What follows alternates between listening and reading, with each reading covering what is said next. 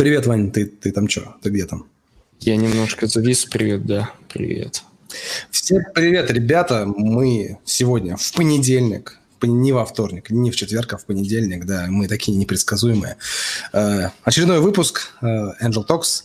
Э, сегодня у нас достаточно интересная тема, но по недавно сложившейся традиции мы начинаем себя рассказывать о том, чем мы занимаемся. А вдруг у нас какие-то новые люди появляются, они даже не знают, чем мы занимаемся. Ваня, расскажи, чем ты занимаешься.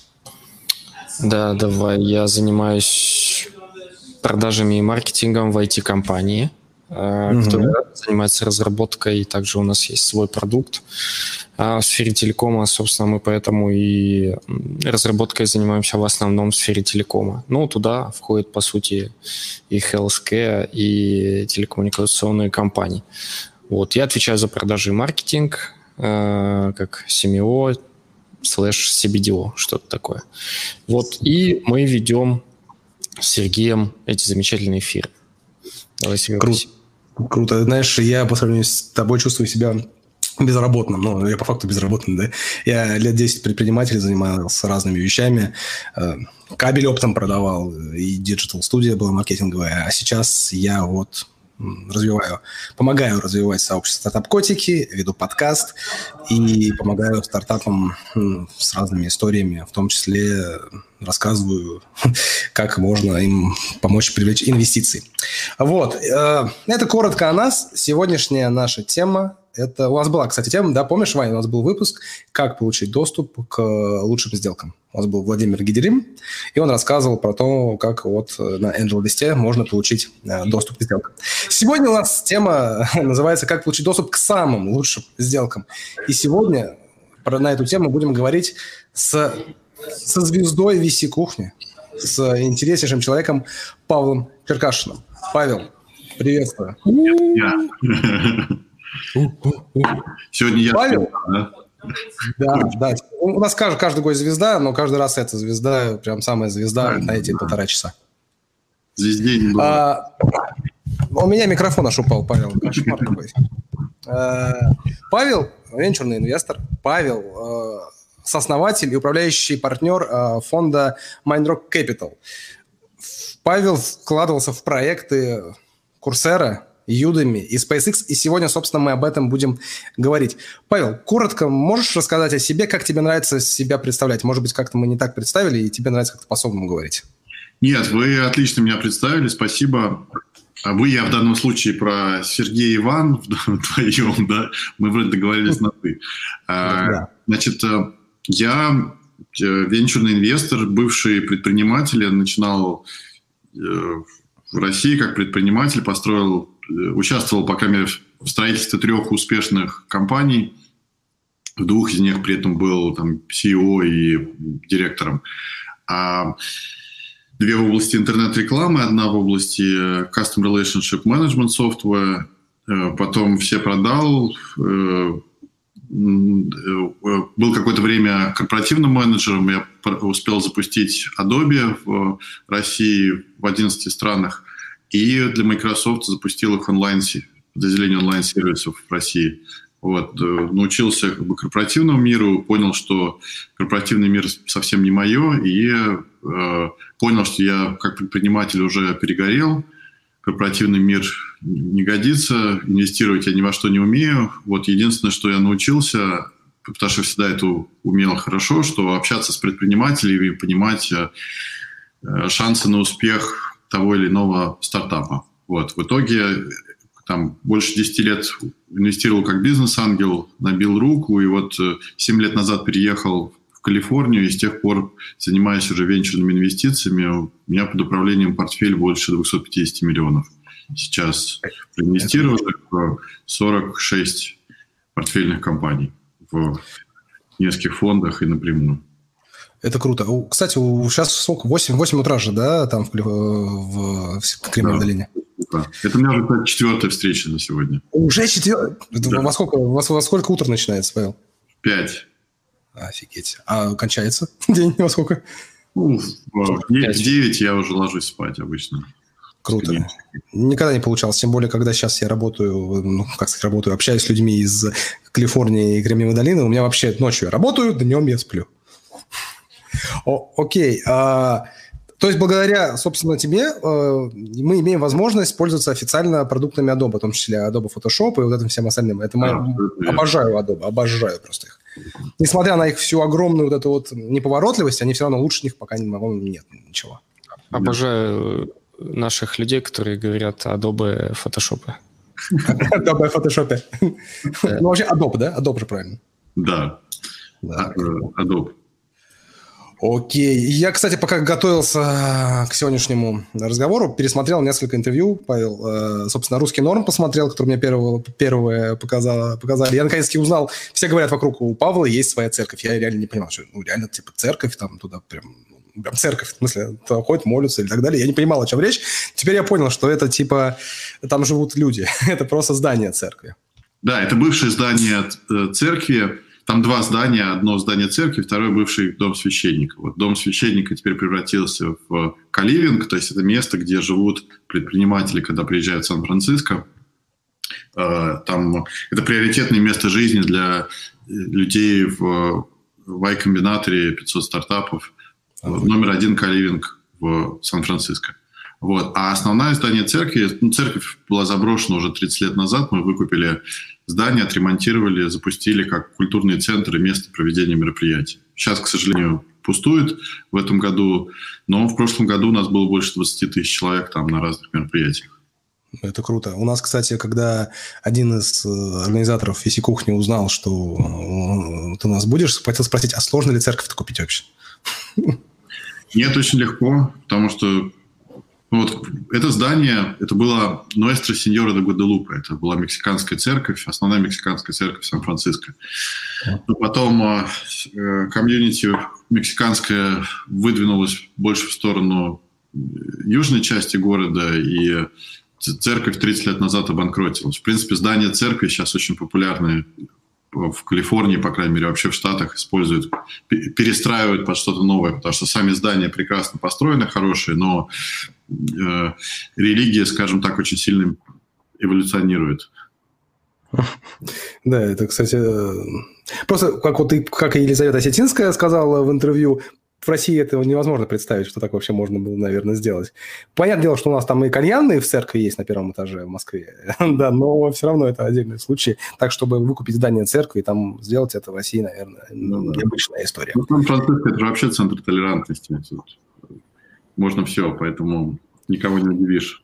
Здание администрации. Да. По-моему, что в Сан-Франциско проходит э, фестиваль э, БДСМ, если я не ошибаюсь, каждый год. Ну, вообще Сан-Франциско – это гей-столица, э, по крайней мере, США, и в том числе столица многих новых направлений в области... Вот, ЛГБТ? Да, то, что было раньше ЛГБТ, в Сан-Франциско добавили же еще несколько букв, я даже, я даже не помню все аббревиатуры. Мы вот. с Серегой это обсуждали вчера буквально, да? Или сегодня? Ну, типа, да, потому что ЛГБТ как-то ограничивает, так же сейчас же много появилось еще да, раз. Много букв. Да. Так что, если да, если вам интересно попробовать что-то новенькое, то Сан-Франциско это лучшее место для этого. Я даже не знаю, что ответить, но надо ну, ехать.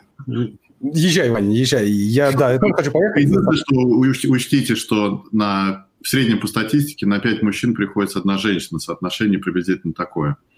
Вот, да, том, и, и, и приходится конкурировать с топ-менеджерами Facebook, Google и так далее, да? Да, да. Поэтому Э, если вы открыты к э, более широкому кругу э, общения, то, то милости просим. А так, конечно...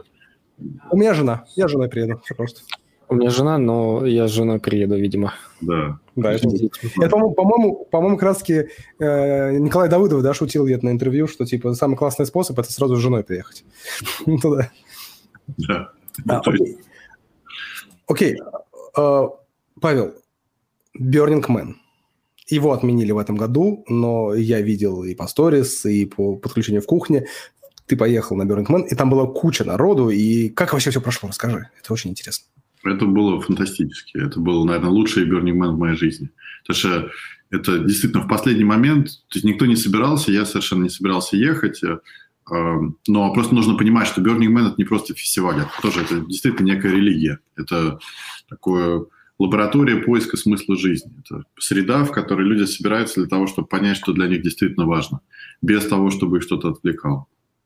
Burning Man для этого очень хорошо работает, но в основном Burning Man все-таки за последние годы он превратился в, в такую ярмарку тщеславия в какой-то, в какой-то форме. И это тщеславие сильно мешает. Там большие, огромные кемпы, а, обслуживающий персонал, э, много технологий, много там света и всего остального. Вот. Э, но изначальный оригинальный Burning Man – это когда люди приезжают в пустыню, чтобы отвлечься от всего, и вот где единственной валютой является внимание других людей. И ты делаешь, ты показываешь, что для тебя важно, и ты видишь по реакции других людей, насколько им это важно. И ты собираешь вокруг себя сообщество тех, кому интересно что-то. И там, соответственно, есть под любую самую безумную идею ты найдешь себе круг сторонников, с которыми можешь пообщаться. Вот. А в этом году это произошло совершенно стихийно, просто в последний момент, буквально там за несколько дней до вот, недели фестивальной, э, администрация парка сказала, что они не будут противиться никому, кто захочет приехать, и э, там порядка, по моим подсчетам, около 10 тысяч человек сорвалось и поехало в пустыню. Вот. А, а дальше мы были одним из первых, кто приехали, буквально пару RV поставили вместе, сделали, сфотографировал точку с координатами с телефона и отправил друзьям. Она разошлась вирусной, вокруг вырос, э, ну, не только нас, но вокруг нашего, скажем так, лагеря выросло, вырос целый город там, на несколько тысяч человек.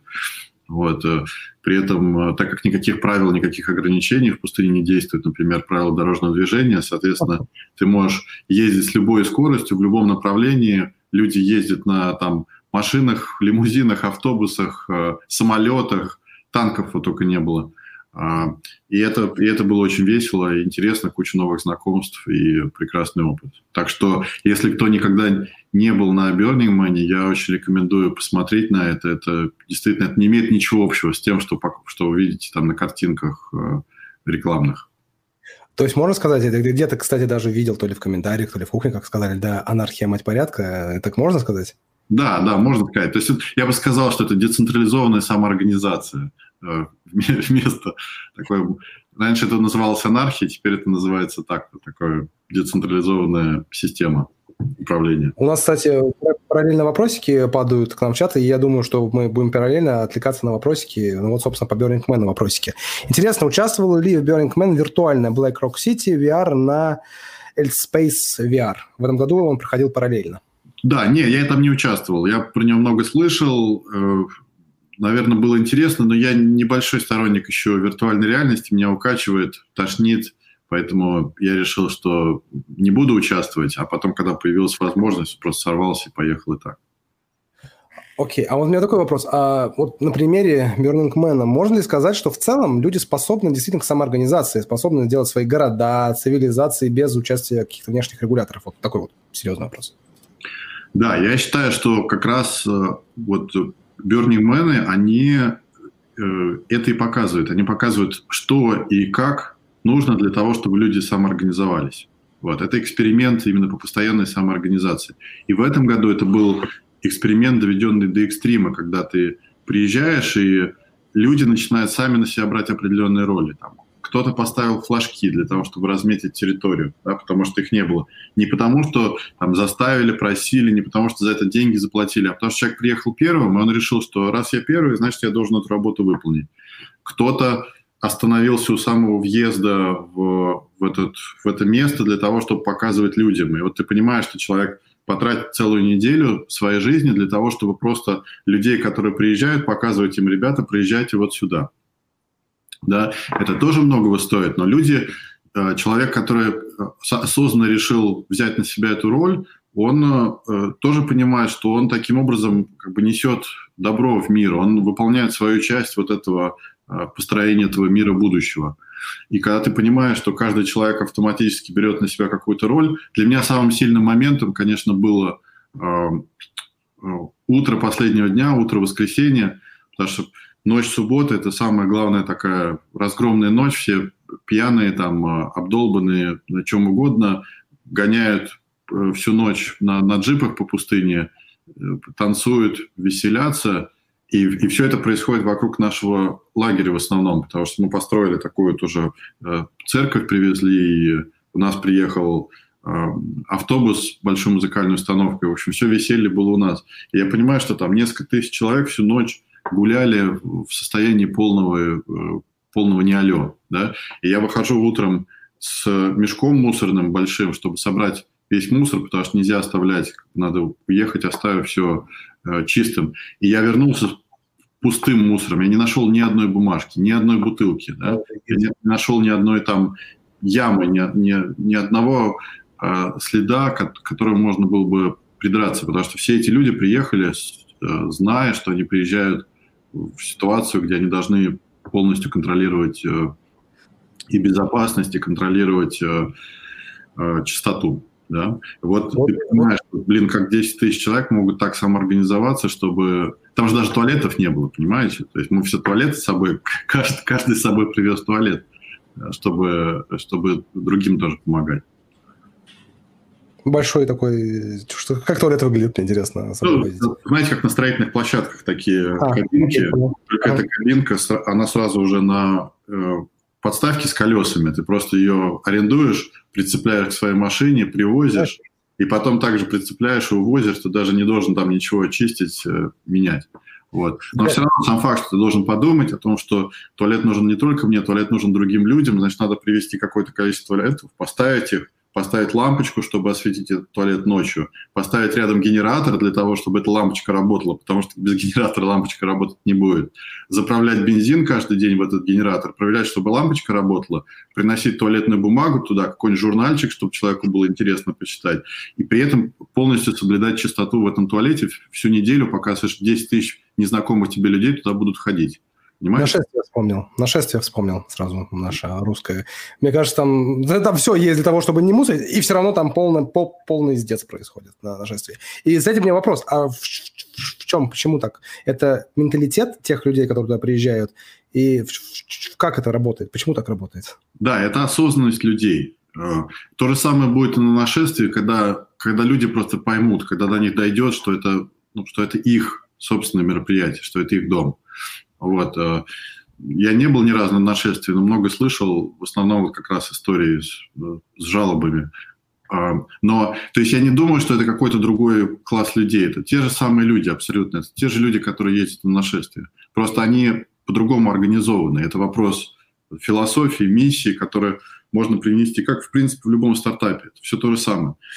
Э, успех приходит не потому, что там кто-то заставляет или жесткий регламент, или там ценообразование правильное, а успех приходит потому, что люди объединены общим интересом, у них есть большая цель, они готовы все, что, все, что у них есть, э, отдать на решение этой цели. И, и, тогда, это, и тогда из этого превращается там, миллиардные компании да, из, э, из стартапа. То же самое происходит и здесь. Люди приезжают, зная, что они едут э, с с определенным менталитетом, они понимают, что основой хорошего отдыха и хорошо проведенного времени будет конкретно моя способность что-то сделать для, для этого общества. И когда ты видишь, что все люди вокруг, когда собирается критическая масса людей, которые ведут себя соответствующим образом, то всем остальным глупо вести себя по-другому. Например, почему люди все там одеваются очень странно? Потому что если ты будешь одет в обычную одежду, ты будешь выглядеть странным по сравнению с толпой, которая все одеты там ярко, красочно и смешно, с фантазией. Вот то же самое и здесь, когда если ты единственный, кто бросает бумажку на, на плае, то ты просто будешь чувствовать себя неловко, неудобно и некрасиво. Не потому, что тебя будет кто-то ругать, а потому что твой друг, друг подойдет и, не сказав ни слова, подберет эту бутылку твою и будет ее носить весь вечер с собой в сумке.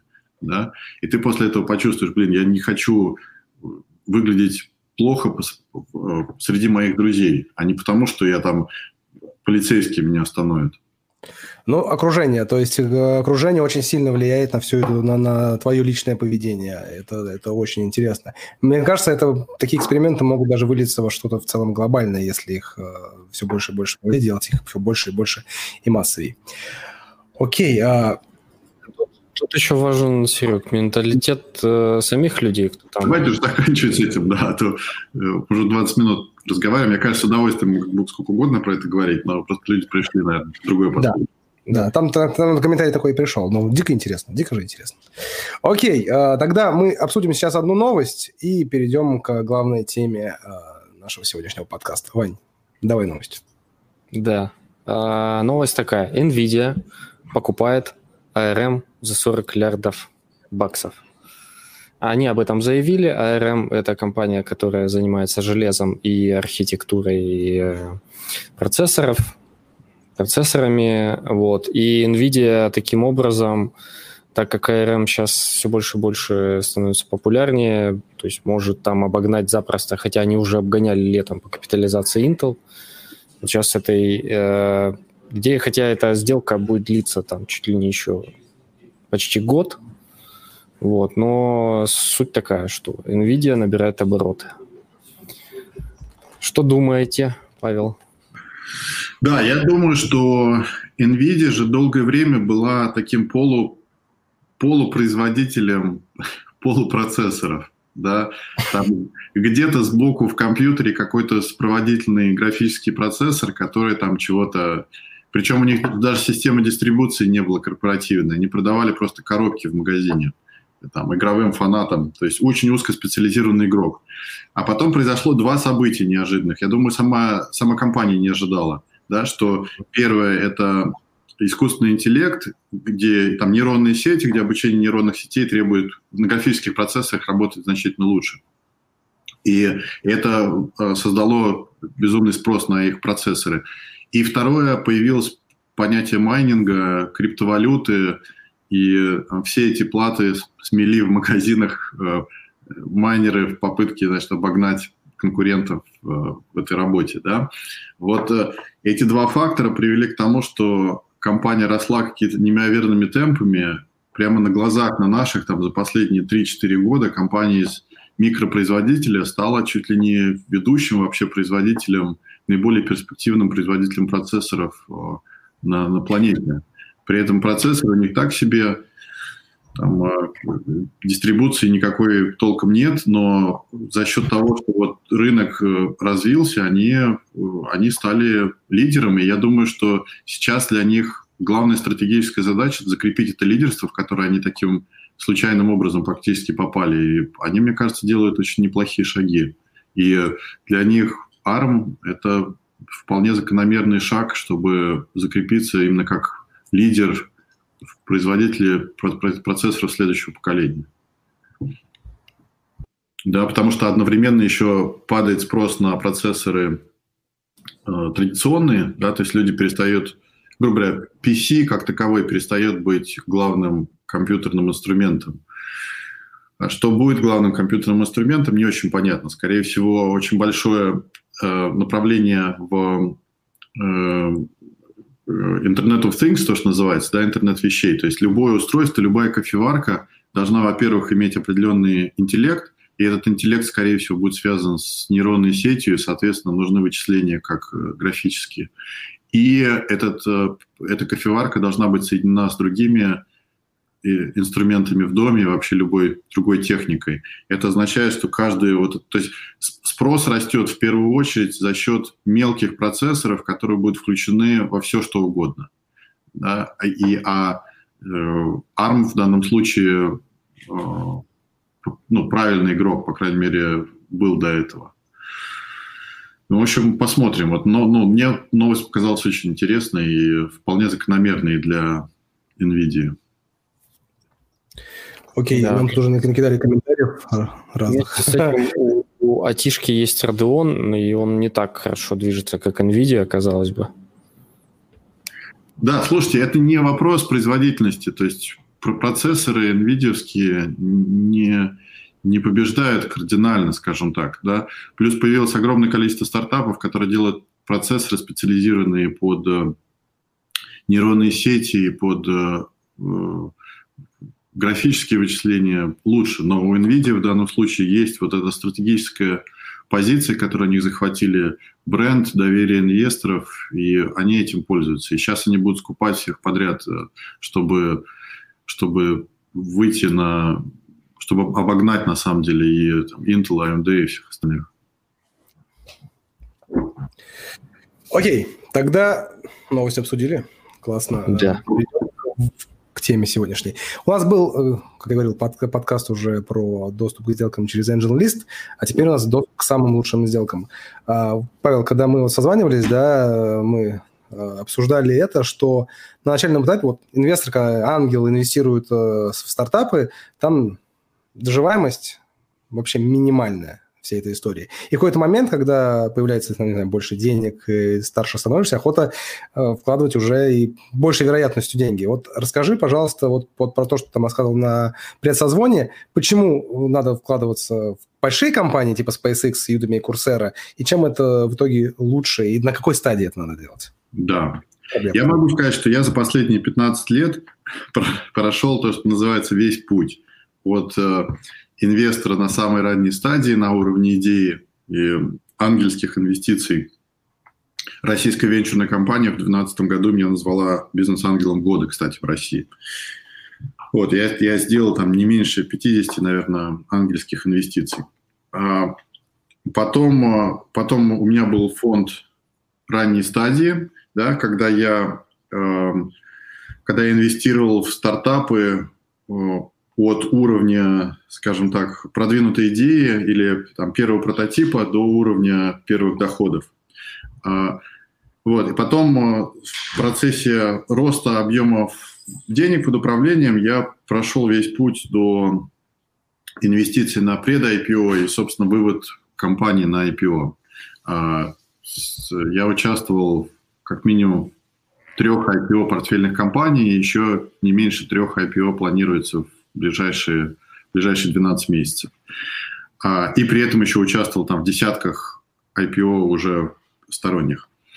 А, и в процессе этой работы я обнаружил для себя интересную, а, интересную нишу, в которой я считаю оптимальное, по крайней мере, на текущем этапе развития рынка, оптимальное соотношение – риска и возврата на инвестиции. То есть, смотрите, если взять, если проинвестировать в компанию, которая там на уровне идеи, она условно стоит там, миллион, да, просто потому что вот основатели договорились, что компания будет стоить миллион. Ты вкладываешь в нее 100 тысяч долларов, там, получаешь условно 9 или там, 8 процентов, если как считать, и э, твои шансы на то, чтобы это, э, эти 100 тысяч выросли в 10 раз, составляют приблизительно там от 1 к 10 тысячам до 1 к 1000. То есть в лучшем случае 1 на 1000 у тебя получается шансы на успех. Что, в принципе, считается довольно хорошо. То есть сейчас там из 300 тысяч активных стартапов, которые появляются каждый год, э, реально там до значительного успеха э, там, переваливать за миллиардную оценку, скажем так, около 300 в год. А, то есть один, один к тысяче. А, Значит, если же, если инвестировать на более позднем этапе, там, грубо говоря, на следующем шаге, э, там, соотношение на, к успеху, например, на раунде А уже там 1 к 100, но при этом э, и получить десятикратный рост получается э, существенно реже. Или сложнее найти компанию, у которой есть э, десятикратный рост. Соответственно, я, э, но если двигаться дальше, в, в конце этой цепочки есть вот рынок пред-IPO и IPO, на котором риски потерять инвестиции практически нулевые. То есть там банкротство случается один раз на 250 случаев. То есть вообще мизерный риск банкротства. Там, случаи типа Теаноса и так далее, Magic Leap. А, вот. А э, если взять на один шаг до этого, то есть когда компания уже успешно развивается, у нее есть хороший продукт, она э, захватывает большой рынок, но этот рынок очень большой. Соответственно, у компании есть еще очень высокий потенциал роста. То есть те же самые десятикратные возвратные инвестиции за те же самые там, два года, что и, э, что и, например, ожидания на раннем этапе, э, но при этом риски банкротства такие же, как на пред-IPO. Э, соответственно, можно э, инвестировать в, в компании с ожиданием роста. Там, у меня ожидание роста десятикратные за два года. Вот это расчетные. Понятно, что не всегда так получается, но э, я хочу инвестировать в компании, которые хотя бы гипотетически могут мне показать, что они за следующие два года выйти, э, выйти, на, выйти на десятикратный рост капитализации. А, то есть вот эта стадия активного роста, когда компания с проверенным продуктом захватывает новый рынок, гигантский новый рынок, который, который он может захватывать еще постоянно. Вот это та, та ниша, на которую я ориентируюсь. При этом за последние несколько лет, буквально за последние пять лет, на этом рынке произошло очень большое изменение, которое связано с тем, что появился гигантский вторичный рынок. То есть, э, если раньше купить или продать акции частной компании было практически невозможно, это нужно было выстраивать всю, нужно было, грубо говоря, всю цепочку от продавца до покупателя выстраивать самостоятельно, то за последние 4 года прямо на наших глазах этот рынок из нулевого превратился в объем порядка 3 триллионов долларов в год. И сейчас появилось большое количество брокеров, появилась э, э, юридическая база для этого, появились понимание того, как структурировать такие сделки. То есть сейчас, пока мере, продать акции компании на, на поздней стадии, на пред-IPO очень легко. В том числе еще из-за того, что на публичных рынках заработать сейчас сложно, и крупные private equity фонды, многомиллиардные, начали смотреть на этот венчурный рынок. А как они смотрят? Они же ничего не понимают в венчурных инвестициях. Они просто смотрят, говорят, вот когда там э, PitchBook или Crunchbase написал, что компания стоит больше миллиарда, значит, э, по статистике миллиардные компании не проваливаются, значит, надо покупать. И вот они выходят, эти фонды, на рынок и начинают скупать акции на вторичном рынке компаний, которым интересны. Обычно уже там самые поздние стадии перед, э, перед выходом на IPO. Для таких инвесторов, как мы, это прекрасная возможность, потому что мы можем решать, хотим ли мы оставаться с компанией и проходить IPO, или же мы готовы продать на более раннем этапе, не ждать долго, мы продаем этим private equity фондам, а они уже э, выходят на IPO, там ждут 6 месяцев локап и потом продают публичные акций. Соответственно, вот самое интересное для меня направление и этап – это инвестировать в компании, которые или чуть-чуть не дошли еще до миллиарда, э, или там, близки к этому, или, может быть, перевалили уже через миллиард, но все равно имеют перед собой гигантский неосвоенный рынок, на который они могут расти еще в 10 раз. А, но при этом они еще не находятся на радаре вот у этих крупных фондов. И быть как инвестор с этой компанией до тех пор, пока они не совершат вот этот переход, станут супер популярными, все начинают спрашивать их акции, и в этот момент можно, можно выходить уже. То есть случае, например, с той же Курсерой и Юдами, хотя компании уже была оценка выше миллиарда, но при этом было понятно, что рынок образования только-только зарождается, да, с, и, и карантин нам всем помог э, перейти на онлайн-методы работы и образования. Соответственно, у этих компаний еще впереди гигантский горизонт для роста. То же самое касается SpaceX. Да, это, наверное, самая дорогая компания, в которую мы когда-либо инвестировали. Мы начали инвестировать, когда оценка бизнеса была там в районе 30 с небольшим миллиардов. Сейчас она уже там э, больше 50 в течение 12 месяцев компания будет стоить не меньше 100 миллиардов. Они по всем показателям сейчас должны стоить 100 миллиардов, но они до сих пор еще недооценены, потому что просто инвесторы не способны понять масштабы того, что происходит. А вот в такие компании очень интересно инвестировать, и самая большая сложность там заключается не в том, чтобы даже понять, что такие компании интересно инвестировать, а в том, чтобы просто влезть в них. Найти... Так, к этому, к этому мы перейдем чуть позже. Да. Сейчас у нас накидали вопросов, э, комментариев, и я думаю, что нам надо по ним немножко пройтись. К примеру... Давай, давай. А ранние стадии инвестирования нужны исключительно для доступа к поздним стадиям, где основные деньги крутятся. Вот такой комментарий. Э, да, так это в целом это, это да? так. То есть есть определенный класс инвесторов, которые специализируются на более ранних стадиях, Э, и там ангельские инвесторы, ангельские фонды и так далее. То есть я не говорю, что инвестиции на раннем этапе хуже, тем более, что, там, например, в, в, в, в, предыдущем моем фонде, который инвестировал на ранних стадиях, там есть, по крайней мере, две компании, там одна уже выросла в 50 раз, вторая там близка к тому, чтобы в 100 раз уже покрыть. То есть понятно, что это тоже супер интересно, если ты можешь поймать такие компании. Но если говорить про большие объемы денег и, скажем так, э, ниже толерантность к риску, то то да, э, то есть мне сейчас очень хочется, я скучаю по фонду ранней стадии, мне очень хочется иметь фонд ранней стадии, потому что это дает действительно доступ. Я бы хотел иметь более ранний доступ в те проекты, которые мне интересны сейчас. Следующий комментарий. А, ну, конкуренция на поздних такова, что сейчас уже компании типа Antler начинают инвести- инвестировать просто в людей на стадии pre-идеи. Ну, конкуренция очень высока, но это не значит, что инвесторам придется инвестировать э, на ранней стадии. То есть если фонд не инвестирует на ранней стадии, то он и не инвестирует. Вот я сейчас не инвестирую на ранней стадии. И это значит, что да, я в конкурентной борьбе должен быть более э, конкурентоспособным за доступ к этим сделкам, но это не значит, что я уйду с этого рынка на какой-то другой рынок. Э, следующий комментарий. То есть, ну его брифинг, раунд А, раунд Б, раунд С, раунд Д, сразу идем на pre-IPO. Нет, не совсем. То есть э, там вот начиная с раунда Б, это как раз самая интересная для меня ниша сейчас. Потому что на раунде А есть полно инвесторов ранней стадии, на раунде там D, E, F есть куча вот этих э, поздней стадии private equity, а раунд B, C компании негде сейчас достать. То, что раньше было гепом на, на Series A gap, так назывался, да, когда стартапы жаловались, что они не могут найти денег на, на раунде А, то сейчас, на самом деле, на раунде А проблем нет. А вот потом на рост возникают сложности. 1 миллион выручки на входе и 72 миллиона в конце пятого года. Просто комментарий. Э, да, не, не знаю, но, наверное, это хорошие показатели, да. Окей. Э, тут хотели обсудить э, стратегию для раннего фонда, но написали в личке. Окей, в личке как в личке. А, едем дальше. Сама сложность получить доступ да, к, к этим сделкам, вот к такого уровня. То есть я скажу, что есть две основные проблемы на этом рынке.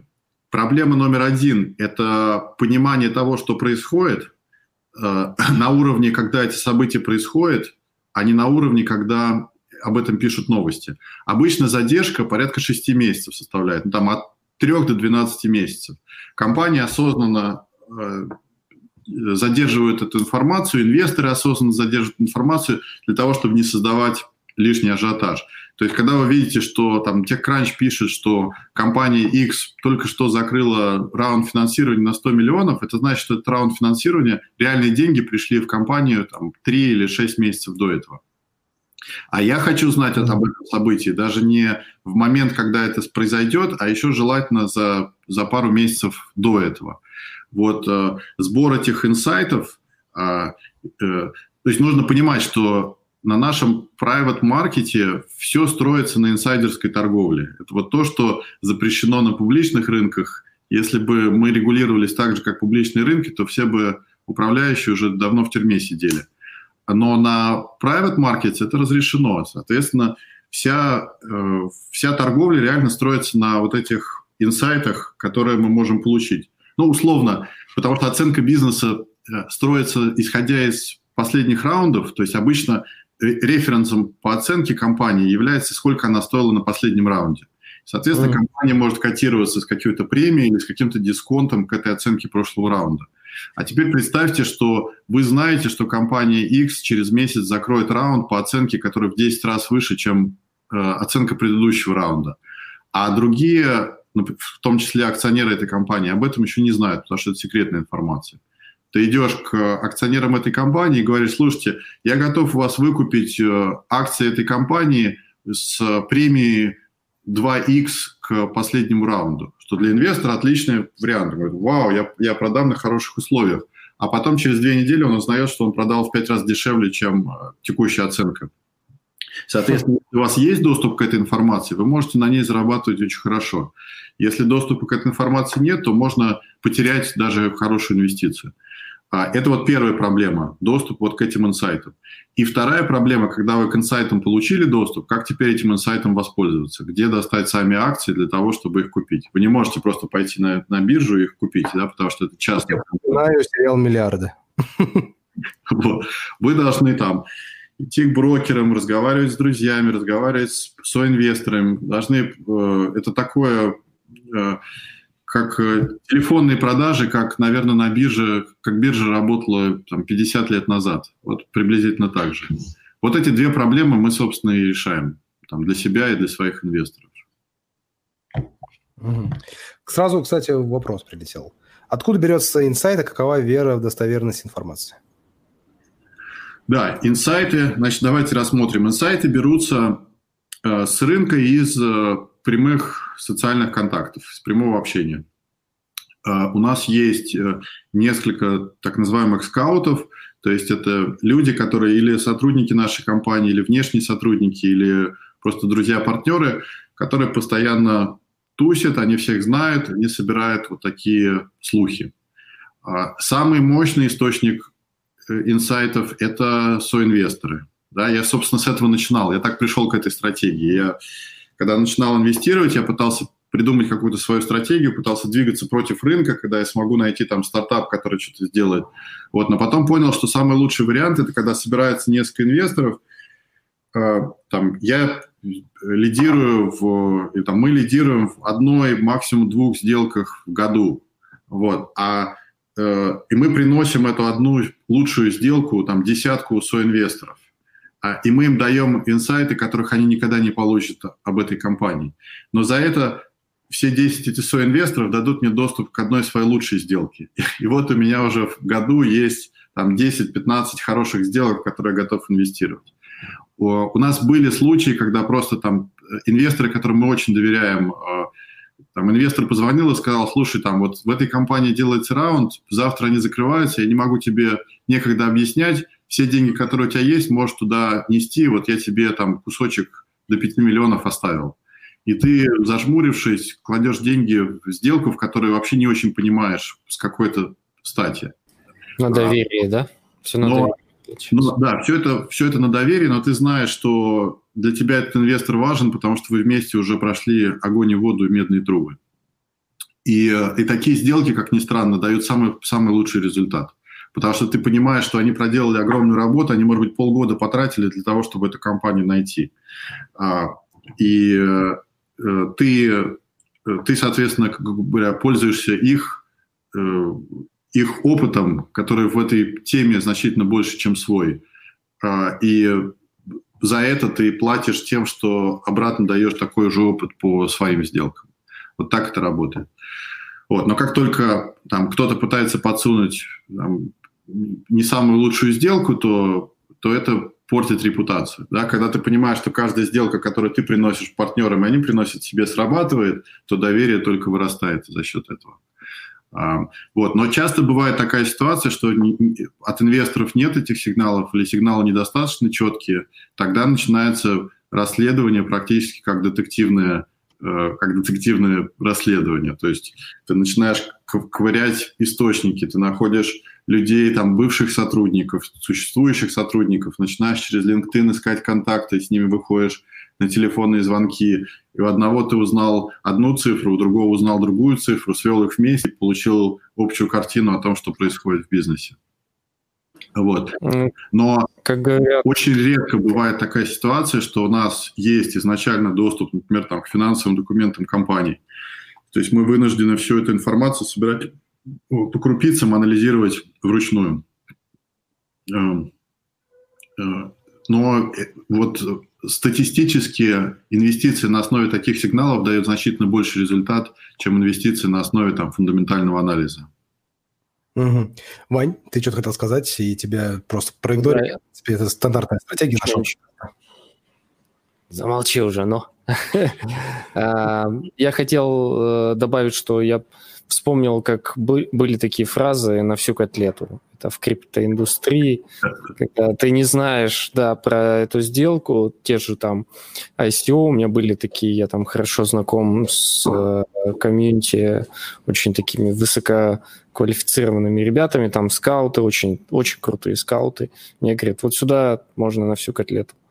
Там маленькая капа, все остальное, и я, естественно, тоже зажмурившись, кидал котлету, там через, через несколько дней выходил в иксы и радовался. Да, ну такое редко, естественно. И, естественно, все строится на доверии и вот э, каком-то взаимоотношении. Как в сериале «Миллиарды». Очень похоже, да? Да, опять же, нужно понимать, что сериал «Миллиарды» — это учебные пособия. То есть первый, особенно первый сезон. Э, все серии первого сезона я конспектировал структуру сделок, которые они делали. Много из вещей, много из приемов, которые мы используем, я взял именно из этого сериала. Точно так же, как сериал Silicon Valley. Нужно понимать, что там нет ни одного выдуманного факта. Там все э, чистая правда. Единственное, как они это сжали и сделали, драматизировали, но реально это прямо вот э, руководство по, э, по моей работе. Как это? Как, э, я просто знаю, что, допустим, а, автор-сценарист «Миллиардов» – это Эндрю Росс Соркин, это экономический журналист, который писал очень крутые статьи «Нью-Йорк Таймс» экономические, общался с инвесторами, и у него он автор, оказывается, таких э, бестселлеров, как называется, «Исповедь экономического убийцы», к примеру, книга. Это все один и тот же автор, и он же создатель сериала «Миллиард». Читать, я даже не знал, надо еще почитать его, то, что он сделал. Да, он крутой. А есть еще один момент, еще вот у меня фильмы, есть такой фильм, Павел, не знаю, смотрел, э, я покажу в пример, «Манибол», да, человек, который изменил все, э, с Брэдом Питтом, да, про да. это. А, есть еще фильм и книга «Игра на понижение», к примеру. И так вот, там тоже один и тот же автор, э, Майкл Льюис, по-моему, он тоже пишет такие экономические вот такие романы, основанные на реальных фактах. Это очень прикольно, очень круто. Вань, там на вопросы налетели? Там хороший, хороший вопрос был по поводу серендипити. Я могу сказать, что у меня слово серендипити написано большими буквами на стене серендипити – это там, случайное совпадение, э, ну, приятное, то есть э, счастливое, счастливое совпадение. Вот. И в нашем бизнесе это тоже случается постоянно как и, как и несчастливые совпадения тоже нужно понимать. То есть все-таки в наших инвестициях э, нужно, то есть существует понятие портфеля как единственный способ справиться с этим. То есть если ты инвестировал в 10 самых лучших компаний, то Serendipity тебе точно будет на твоей стороне, потому что хотя бы одна из них сработает. Если ты инвестировал там в 10 плохих компаний, то э, действительно нужно молиться только о счастливой, счастливой случайности. Вот. Но э, элемент случайности всегда существует, поэтому нужно понимать, что это рисковые инвестиции, нужно вкладывать... То есть обычно инвесторы вкладывают 10, 10 максимум 20% своего свободного капитала вот в такую э, венчурные сделки. В случае успеха ты, ты имеешь шанс там удвоить или утроить весь свой капитал, а в случае неуспеха ты рискуешь только небольшой долей, там, несколькими процентами э, своего общего капитала. Вот. Это лучший способ использовать серендипити в данном случае. Мне нравится один вопрос очень крутой. А медитация Эрлиха реально? А что это такое? Я не знаю. Это в Кремниевой долине, вот этот вот кудрявый, бородатый владелец. А, Бакман, да. Да, конечно. Ну, слушайте, я себя, когда переехал, я себя считал вот этим Эрихом Бакманом. Э, то есть я работал по его модели сначала, потом переключился вот на модели злобных фондов, которые, с которыми он воюет. Но, э, но реально, да, то, что он делает, это, это реально настоящая жизнь, и нужно понимать, что все вот там принять кислоты и поехать в пустыню, придумывать название для своей компании, это обычная история для, для жителей Кремниевой долины. Никого этим не удивишь. Записывайте стартапчики, записывайте. Мы не пропагандируем э, то, что мы... Да, не пропагандируем. Но я знаю, что многие в микродозах... Ну, да. Медитация, если, если в этом суть, то медитация Эрлиха работает очень хорошо. А, так, а... Вот еще был вопрос про европейское сообщество, про EU. Я хочу... Это важный вопрос больше потому, э, почему я инвестирую только в США. Потому что американская экономика конкретно только в Кремниевой долине. Это вот этот феномен как раз Сан-Франциско и уникальной культуры, которая развилась в Сан-Франциско. Что в Сан-Франциско можно все. Ты, ты, до тех пор, пока ты не мешаешь другим людям, ты можешь делать, вести себя как угодно. И это приводит в том числе к тому, что всевозможные фрики и нерды съезжаются со всего мира сюда для того, чтобы какие-то неожиданные свои идеи попробовать. И вот эти самые неожиданные идеи становятся основой для наиболее успешных стартапов. Но это культура, когда вот эти нерды являются основой всего, там, все на них молятся. Она существует только вот, вот на этом маленьком пятачке долины к югу от э, Сан-Франциско. В любой другой месте, даже в США, это работает плохо. И эта культура привела к тому, что, э, что если ты пришел с гениальной идеей, то экосистема вокруг тебя создает все, что необходимо. То есть тебе не нужно там, обладать э, знаниями бизнес-школы для того, чтобы управлять своим стартапом. Ты только придумай продукт. а мы тебе найдем и CEO э, откуда-нибудь из Кока-Колы, которая все это построит, и найдем деньги, ресурсы, возможности, связи, приведем клиентов. Это все экосистема способна сделать сама. Но, и эта культура позволяет компаниям расти очень быстро. И в том числе она приводит к тому, что есть культура вот этих M&A, да, слияния и поглощения, когда крупные компании видят мелкие компании, там Google покупает по компании в день, да, там э, Facebook покупает, э, не знаю, э, десятки, если не сотню компаний в год. Большинство этих сделок даже не видны на рынке, они не, не публикуются, но они создают вот это постоянное бурное движение. Соответственно, это привело к тому, что есть очень высокая ликвидность здесь и только здесь, а, что есть э, очень высокая скорость роста у стартапа, есть понятие как бы двойной селекции. То есть если ты выжил в Кремниевой долине, значит, ты выживешь где угодно в мире, потому что это самая высококонкурентная среда. Одновременно, если ты не в Кремниевой долине, то инвесторы сразу спросят, а почему ты, почему ты не в Кремниевой долине, если ты такой умный? А, и э, и вот все это создает ситуацию, в которой сделки делаются там за считанные минуты. Там миллиардные сделки, вот если вы следите за тем, что TikTok да, там продается, не продается, там, сделки размером в десятки миллиардов э, решаются за считанные минуты на выходные. Это обычная история. Если взять любое другое место на Земле, то там просто нет такой среды. Например, в Европе очень большие проблемы, связанные с тем, что очень сложно увольнять людей. Да, в, в венчурной экономике это основа бизнеса. Да, в, в, а в Америке не сложно? Я тоже слышал, там дофига проблем. Нет. В Калифорнии процедура увольнения выглядит следующим образом. Ты приходишь к сотруднику и говоришь, ты уволен. Желательно это сделать, э, чтобы был хотя бы один свидетель. Это все, что нужно для увольнения. С момента, когда ты закончил говорить фразу «ты уволен», человек больше не является сотрудником твоей компании. Все. Все остальное это уже там дополнительные всякие нюансы, связанные с тем, что вот есть некая культура и возможности, и потом сотрудник напишет жалобу на какой-нибудь глаз к тебе больше никто не придет.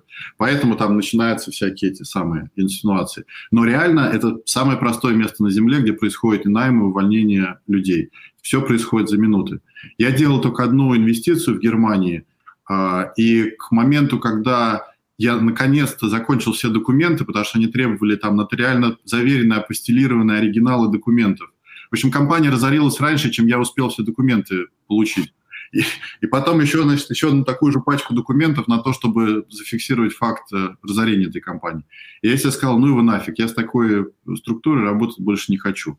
Вот. Поэтому и это сильно тормозит развитие рынка в в европейском сообществе. Нужно понимать, там объем сделок в, в Пало-Альто, в одной деревне маленькой, составляет э, больше, чем за, за половину рабочего дня, объем, э, половина рабочего дня в Пало-Альто – это объем российского венчурного рынка за год.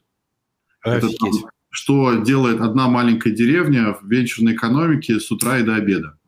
А по сравнению с, там, грубо говоря, недельный объем Пало-Альто приблизительно соответствует всему объему венчурной экономики европейского сообщества. Да? Там э, трехмесячный объем, ну я сейчас примерно, я не помню точные цифры, но я просто порядок, да, там трехмесячный объем, это приблизительно соответствует э, э, там всему миру, кроме США. Вот, вот приблизительно масштабы. Соответственно, чем больше эта экономика, тем больше у тебя возможности продать, и, соответственно, больше шансов заработать. Я шахрип, блин, от офигень, Вань. Вань, вопросы, вопросы. Там вопросов очень много. Давай. А, ну, мне кажется, тут и вопросы, и просто по Тибета, Тибета что-то. Да, мне кажется... Нет, смотри, надо... я бы вот это вывел. Я бы вывел, во-первых, вот это, потому что он был в тему. Получается, этот рынок – это рынок кредита доверия. Какая градация доверия, если нет кредита доверия к информатору инсайта, то что тогда? Очень интересный вопрос, да. Значит, а, это действительно это торговля доверием. У меня даже где-то статья есть о том, как происходит э, э, торговля этим доверием, но она больше для стартапов – о том, как ты покупаешь чужую репутацию. То есть стартап э, себе, э, то есть там, стартапу, чтобы выйти на инвестора, например, да, если ты выходишь напрямую, то шансы, что тебя даже выслушают, очень небольшие, именно потому что у тебя доверие нулевое по определению. Если же ты просишь своего знакомого э, представить, и у этого знакомого есть высокий кредит доверия, например, этот знакомый директор компании, который уже в портфеле у инвестора. То есть у инвестора доверие к фаундерам успешных портфельных компаний практически безграничное. То есть если фаундер портфельной компании э, мне звонит и говорит, встретись вот с чуваком, он там хочет себе что-то показать, я даже не буду спрашивать, что он мне хочет показать, я встречусь обязательно. Вот. Если же этот самый чувак мне присылает письмо по электронной почте, вероятность того, что я серьезно смотрю на это, практически нулевая. Вот она, вот как работает эта торговля доверием. То же самое абсолютно происходит среди инвесторов. Если же объема этого доверия недостаточно или я, нету доверия к источнику, тогда начинается просто игра в э, верю-не верю. Да, ты, ты садишься, мы там условно садимся инвесткомитетом и начинаем обсуждать, что верю я этому источнику или не верю, верю я тому, что это произойдет или не верю. Да, там, когда, когда мне говорят, вот там э, SpaceX весной запустит человека в космос. Как только человек вернется, они откроют следующий раунд – по оценке там на 30% выше, чем предыдущий. И там, толпа инвесторов уже сидит и ждет, значит, из этих private equity, для них слишком рисково входить сейчас, пока человек не, не полетел. Но как только человек вернется, это сразу там плюс 12 миллиардов в год э, дополнительных доходов, и, соответственно, все эти инвесторы бросятся.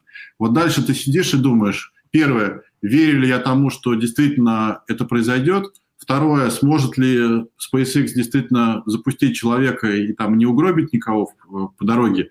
Вот э, объективно оценить эти два параметра было невозможно. Но в данном случае мы сели и сказали, на основе всего, что мы видим, мы считаем, что эти два события должны произойти. Мы в них верим. Мы делаем ставку инвестиционную на то, что эти события произойдут. Вот приблизительно так это происходит. Я просто представил, если произойдет что-то с человеком в космосе, это же может на какое-то время прям сильно сказаться, да, на компании.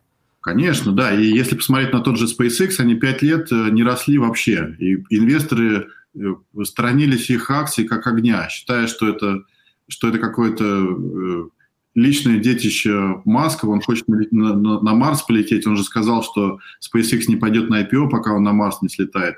В общем, там, там было очень много ограничений, и цена акций не росла долгое время, и, и много чего не происходило. То есть еще год назад идея инвестировать в SpaceX была бы воспринята в штыки большинством инвесторов. Сейчас я там а, отбиваюсь от звонков, когда инвесторы хотят а, инвестировать. Кстати, мы делаем еще одно закрытие на этой неделе. Если кто-то еще не успел в SpaceX инвестировать, есть такая возможность. Мы, кстати, про это, я думаю, в конце всего подкаста скажем, как вообще люди могут э, зайти в эти сделки. Я думаю, просто надо будет саморизировать э, вот, э, вот этим весь наш разговор. А пока пойдем по вопросам а, еще. Допустим, ну, опять-таки, какое влияние оказал ковид на DealFlow и весь этот сделкообразующий нетворкинг? Как, как это теперь работает э, в удаленке? работает ли вообще это в удаленке? Да. Ковид привел к двум очень странным вещам, но обе на наш рынок сработали сильно положительно. Первое, вот это э, удаленная работа, да, которая, с одной стороны, э, то есть она очень сильно усложнила процесс вот этого доверия, да, но с другой стороны, она таким, как я, упростила доступ к, к людям, которым при прочих равных у меня не было доступа. То есть если раньше там добиться встречи или обсуждения, сравнения пайплайна – с каким-то крупным соинвестором, у которого там 5 миллиардов под управлением, было очень сложно. Мне на это уходило бы там, не знаю, 3 месяца только, чтобы с ним встречу организовать. То теперь это все очень просто. Я ему написал, мы договорились, 15 минут, раз-раз встретились. И вот э, SpaceX мы получили именно так. Да, выйдя на э, менедж... Э, управляющего фондом, с которым при прочих равных у нас даже не было никаких пересечений. То есть мне в этом плане это сильно помогло. Ну и вторая, вот это действие Трампа, который при всей моей ненависти к нему как диктатору и фашисту с экономической точки зрения имел очень сильный эффект, когда он просто запустил печатный станок и начал доллары печатать и всем раздавать. А, э, и это привело к тому, что люди, понимая, что эти доллары через год будут стоить существенно меньше, чем они стоят сейчас, все ринулись эти доллары инвестировать в, э, в реальные активы в первую очередь в акции компаний. Вот. И это привело к существенному росту этого рынка и к увеличению возможностей того, что на нем можно делать. э, с этими долларами. Вот. Я не, не берусь утверждать там, как бы в макроэкономическом смысле, там, что будет происходить с инфляцией и все, но то, что очевидно на, на наш рынок хлынуло столько денег, сколько не было никогда за, за всю его историю, это, это факт. Мне понравился вот этот комментарий, да. По поводу SpaceX все было ясно несколько лет назад, когда они появились в сезоне Южного парка. Это отличный сигнал для инвестирования, мне кажется, идеальный сигнал. Кстати, все ли купили тогда? Вы будете, вы будете смеяться, я думаю, что это была шутка, конечно, но а, мы сейчас, анализируя сигналы, стали смотреть на сигналы из всех возможных источников. Работаем тоже с одним стартапом, который пытается использовать э, нейронные сети для того, чтобы анализировать эти сигналы. Потому что очень часто эта информация, например, информацию про э, SpaceX я, я находил в специализированных э, Э, форумах, например, там на Reddit, еще где-то, где инженеры обсуждают очень специфические детали. Вот. И при прочих равных я даже не понимаю, о чем они говорят. Но потом ты по ключевым словам можешь найти интересные вещи. Да? Там, там, например, обнаружил, что в чем прикол э, Starlink, вот этой э, системы спутниковой связи, которая, которая э, SpaceX построила. То есть понятно, что спутниковая связь – это прекрасно и хорошо, но возникает вопрос, сколько она будет стоить. Да? И там на одном из форумов нашел очень глубоко обсуждение инженеров с экономистами, где они рассчитали себестоимость э, гигабайт информации передаваемой. Получилось, что там, у конкурентов минимальная возможная себестоимость там, 250 тысяч долларов за, кило, за, за э, гигабайт для спутниковой связи, а у э, SpaceX она сейчас составляет 20 тысяч долларов, а в следующем году будет составлять 10 тысяч долларов. То есть ты понимаешь, что вот запас прочности в 20 раз по сравнению с ближайшим конкурентом есть у этой системы связи. Эта система связи будет работать лучше, чем, э, чем э, э, оптоволоконные кабели. Да? Ты видишь на форумах, где люди обсуждают, там, с какой скоростью первые бета-тестеры, с какой скоростью передача информации идет. Вот эти сигналы имеют огромное значение для нашей работы. И они часто могут быть идти откуда угодно, из любых там форумов, дискуссий, шуток, из мемов. Вот, и мы пытаемся тоже это в том числе анализировать. То есть вот этот комментарий, он типа как бы в тему попал? Да, он на самом деле вполне в тему. То есть я не думаю, что Саут э, Парк э, там хорошее понимание имеет с точки зрения э, экономики, но они четко понимают тенденции, они понимают, что сейчас самое важное. Они эту тенденцию откуда-то достали, значит, э, значит она имеет соответствующее значение. В Симпсонах все. Да, да, я тоже про Симпсонов вспомнил. Симпсоны как предсказатели такие себе. Да. Э, в принципе, на самом деле, вот э, мудрость толпы имеет очень большое значение. То есть, когда ты понимаешь, что какая-то компания там горячая, потому что инвесторы про нее говорят, или даже не инвесторы, просто публика про нее говорит. Э, в большинстве случаев это означает, что за этим есть какая-то информация, которую просто ты пока не знаешь. То есть даже если ты не видишь эту информацию, вот сам факт этого ажиотажа – это очень сильный сигнал. А, хотя, конечно, иногда он срабатывает и в холостую, это тоже возможно. Окей. Uh, Вань, uh, да. вопросики, давай. Вопросики давай. Теперь ты вопросики. Что это я, да я? Давай ты. А ну, у Катерины хороший вопрос. Преимущество венчурного бизнеса над фондовой биржей. Молодец, Вань. Я в тебя верил. А, очень хороший вопрос. Я сам, сам себе его часто задаю, а, потому что там, если, если ты начинающий инвестор с небольшим чеком, там, не знаю, с капиталом в 10 тысяч долларов, то лезть в венчурный рынок, скорее всего, рано. Будет сложно, то есть сейчас уже есть возможность инвестировать небольшим чеком, можно инвестировать там чеками в сотни долларов тот же SpaceX, но там, скорее всего, будут очень высокие комиссии, сложно, то есть нужно, э, нужно серьезно на это смотреть. В этом плане заработать на фондовом рынке в таком, в, в таком ключе значительно проще. Но у фондового рынка есть вот главное ограничение, о котором я рассказывал, что фондовый рынок очень сильно зарегулирован. Там нет понятия, то есть там есть понятие наказание за инсайдерскую торговлю. То есть, э, например, когда я знаю, что моя компания выходит на IPO, или там мою компанию покупает SPAC, например, так называемый, да, для выхода на IPO, и SPAC – это публичная компания, я могу купить у акций. Но я специально выписываю список компаний, в которых я ни в коем случае не могу там даже случайно через какой-нибудь Робингуд акцию купить, потому что тогда я попадаю в ситуацию, когда я нарушаю закон об инсайдерской торговле. А, вот, но на, на private markets это все разрешено. Соответственно, игра у нас как раз именно заключается в том, чтобы об, обыграть вот эти инсайты, которые на фондовом рынке вы не имеете права обыгрывать, и поэтому там вы как бы в, в, в честной конкурентной борьбе идете с э, миллионом других инвесторов.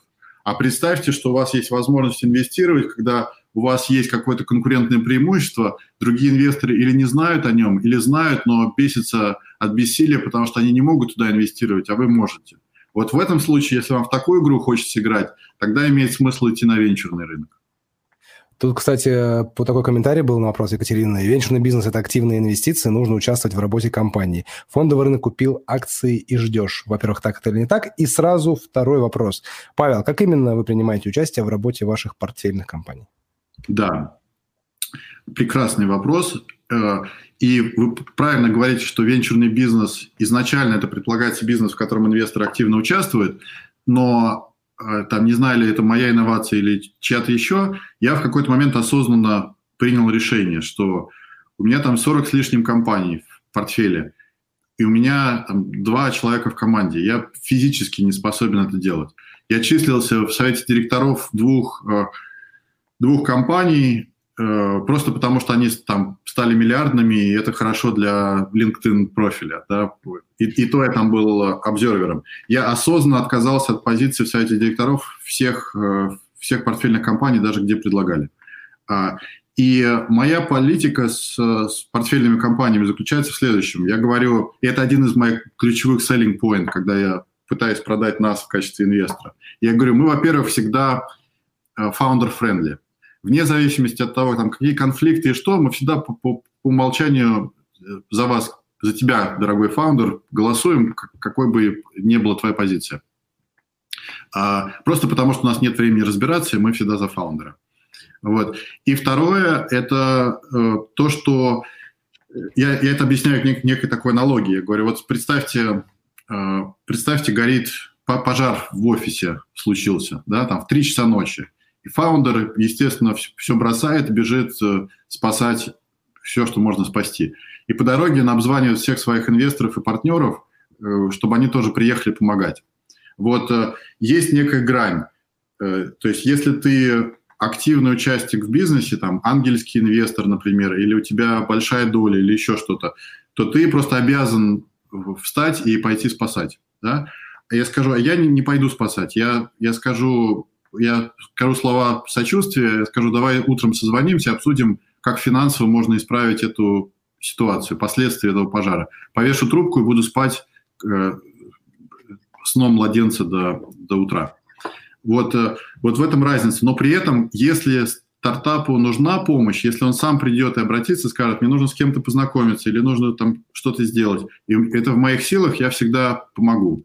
Я подключаюсь только в те моменты, когда сам фаундер попросит об этом и попросит какие-то конкретные вещи, которые в моих силах. А вот у меня появился тогда такой немного, ну, не то что провокационный вопрос, но отсылающий на висекухню. Я помню, на одной из последних висекухонь как раз-таки Павел говорил о том, что э, есть некая борьба между инвестором и фаундером, что когда инвестор все-таки у него есть свои интересы, ему надо защищать и обогащать свою долю, так скажем, и в этом плане он как раз-таки с ним э, должен как-то конфрактовать. А сейчас я слышу founder-friendly. Э, у меня в голове немножко не сошлось, но, возможно, я просто тупой. Э, вот, Нет, все, бы понять. Все правильно. И именно вот эта позиция founder-friendly, не вмешиваться в дела компании, и стала ответом на вот это противоречие, которое возникает у меня, в том числе в общении с любыми портфельными компаниями. Ну, то есть это больше важно на более ранних этапах. То есть представьте, вы как инвестор вложили в 10 стартапов. Из них по статистике один выстрелил в 100 раз – а 9 других провалились. Ты, естественно, хочешь как можно больше выжить из того стартапа, который стал успешным. Доинвестировать в него, там, выкупить акции на вторичке, еще что-то, поторговаться по оценке своей конвертации и так далее. с точки зрения предпринимателя это выглядит как предательство, потому что он говорит, ну, слушай, не надо было в идиотов инвестировать, ты бы сразу в меня все инвестировал, все бы было хорошо, да, потому что у него классический survival bias работает. Вот, э, чтобы с этим бороться, я сразу, во-первых, предпринимателю рассказываю про то, что такой конфликт потенциально возможен, но успешные предприниматели не так это знают, они это видят всегда. Вот. Но я говорю, как я справляюсь с этим. Вот я справляюсь с тем, что я всегда на твоей стороне, я буду за тебя голосовать, но за это ты мне дай как бы возможность там пойти или возможность получить э, акции там по хорошей цене. Похоже на политику в России. Мне кажется, у нас президентство, вот это все так же, так же работает. Ну и в политику только не уходить. Да. шутка тонкая, тонкая, да. Простите, простите, не держался, плохая шутка. Вот, и дальше а... прилетел Э, соответственно, вот такой коммент. Что, то есть Mayan Drop Capital, обеспечивая своим LP доступ к этим сделкам. То есть, в принципе, есть возможность зайти, но при этом сделки не создаете. Да, вот я уже сказал об этом, что мы делаем одну, максимум две сделки в год, в которых мы лидируем, в которых мы взяли на себя инициативу, засучили рукава, потратили там 3-6 месяцев на deal, собрали эту сделку вместе и принесли ее другим своим инвесторам. А, вот, остальные, но при этом мы делаем там от 6 до 15 сделок в год, из, них, из которых одна-две, где мы лидируем, а остальные – это то, куда нас пускают инвесторы, потому что мы с ними поделились этой сделкой. Угу. Вот это, кстати, вопрос. Э, у вас э, Катя Хова самая да, активная по вопросам. Ну, нет, не самая, ладно, еще есть. Катя. Может ли участие ангела-инвесторов помешать стартапу дорасти до чека VC? Может, конечно, если, если этот ангел неправильно себя ведет. Например, представьте, у меня была даже реально такая ситуация. Приходит э, фаундер вместе со своим инвестором. При этом у инвестора 60% бизнеса. Проект очень хороший. Вот, э, инвестор говорит, ну а что, а вот так получилось, что, я честно свою долю заработал. Я прямо на звонке говорю, давайте так, я вам сейчас откажу, а ты, фаундер, перезвони мне сразу после, а, мы сделаем все то же самое, только я, э, ты сделаешь новую компанию, я тебе дам э, те же самые деньги под 10% твоей компании, а э, этому инвестору потом извинишься и скажешь, что не получилось. И все, все это говорю на звонке вместе с этим инвестором. Инвестор серьезно задумался, они перезвонили вместе через 10 минут, сказали, знаешь, мы тут переструктурировали права владения, теперь у Ангела 10%. Ну, и это правильно. То есть если, если у ангела 60% бизнеса, привлечь венчурные деньги нереально будет никогда. Только если у такого же глупого инвестора. Просто потому okay. что ответственности. Да? Ну и там много всяких таких нюансов. То есть okay. Э, в этом плане я очень рекомендую ангелам быть осторожными в том плане, чтобы держаться как можно Э, ближе к э, фарватеру, скажем так, этой реки сделок, не делать какие-то экстраординарные действия, не просить какие-то спецусловия. Есть причины, почему стандартные условия являются стандартными. Окей, вот тут, кстати, у нас перемешку комментариев. Вот к предыдущему мы когда говорили про founder-friendly помощь и так далее. А как же быть секвой и прочее? Зря держит коллектив для помощи фаундеру. Нет, это отдельная стратегия. Есть э, несколько крупных фондов, которые осознанно действуют э, по своей стратегии как бы активного участия в бизнесе, активного принятия решений. Sequoia хороший пример. Если, кто не, если вы видели когда-нибудь термшит Sequoia, например, он говорит следующее. Э, вот стандартный их термшит говорит, что, там, допустим, компания оценивает себя в 10 миллионов и ищет миллион. Они говорят, мы вам дадим 2 миллиона по оценке в 20 миллионов. То есть два раза выше, чем вы просили. Что, в принципе, для инвестора хорошо, это его эго очень поддерживает. Вот. Но дальше еще мелким пунктом несколько условий. Например, условия, если вы за 18 месяцев не поднимете следующий раунд по оценке не менее 40 миллионов, то мы забираем вашу долю в компании за доллар. Да? А, соответственно, предприниматель радостный тем, что он получил оценку в два раза выше, чем то, что хотел, отдал реально, э, играет в лотерею, да, где он может потерять все. И очень часто происходит так, что они теряют все. Секвоя положит еще 5 миллионов, наймет э, менеджера из другого стартапа, уволит этого, и, значит, компания уже получает совершенно другую жизнь. Это тоже стратегия, она тоже работает, но для меня не годится, потому что она требует огромных э, операционных издержек, и она требует состояния постоянной войны со всеми своими портфельными компаниями. Окей. Вань, задашь следующий вопрос? Э, Артема Кусенко? Нет, может, Или... можно найти с Катей, продолжить с Катей Ховы. Ну, там есть тоже интересный вопрос. Дядя. А, с какими главными да. проблемами? Да, давайте. Давайте. С какими самыми глобальными проблемами в бизнесе вы сталкиваетесь? Как их решали? Ну, в бизнесе, я так понимаю, весь. Это имеется в виду в моем бизнесе или в бизнесе портфельных компаний? Вот не очень понятно. Наверное, нет, наверное конкретно вот э, в твоем бизнесе. Угу.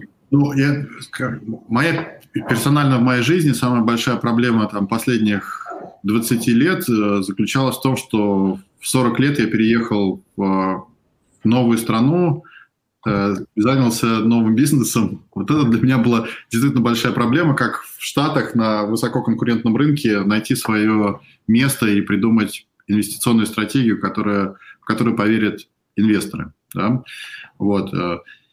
Э, и решал я ее тем, что, как, как все другие проблемы глобальной в бизнесе, я решал тем, что сказал себе, э, если если, если все люди стоят в очереди в какую-то дверь, значит, вставать в очередь или лезть, подрезать эту очередь – неправильный подход. Нужно обязательно найти другую дверь. Где-то за углом должна быть другая дверь, в которую можно войти цивилизованно, минуя всю эту очередь. И вот я начинаю искать эту другую дверь. В случае с, с американским рынком это оказалось очень тривиальное решение, хотя меня несколько лет э, ушло на это, чтобы понять, что вот э, все ломятся или в Series A, или все ломятся уже в э, пред-IPO. Да? Причем в пред-IPO это совершенно другие инвесторы, у которых нет толерантности к риску. Они не хотят на венчурный рынок участвовать. А те инвесторы, которые венчурные, они все говорят фи по поводу этого пред-IPO маркета, потому что говорят, там уже, типа, это уже не наше все. А вот на стыке этих двух областей я выяснил, что вдруг есть целый рынок на 3 триллиона долларов, которых, которые особо никто не занимается. Вот. И там, буквально за два года стал э, активным участником этого рынка. Да, а Катя, оказывается, имела в виду в бизнесе портфельных компаний. А, э, ну, я бы, я бы сказал так, что а, Наверное, э, самые, самые большие проблемы, которые возникают с быстро растущими, активно развивающимися стартапами, это персональная психология фаундеров.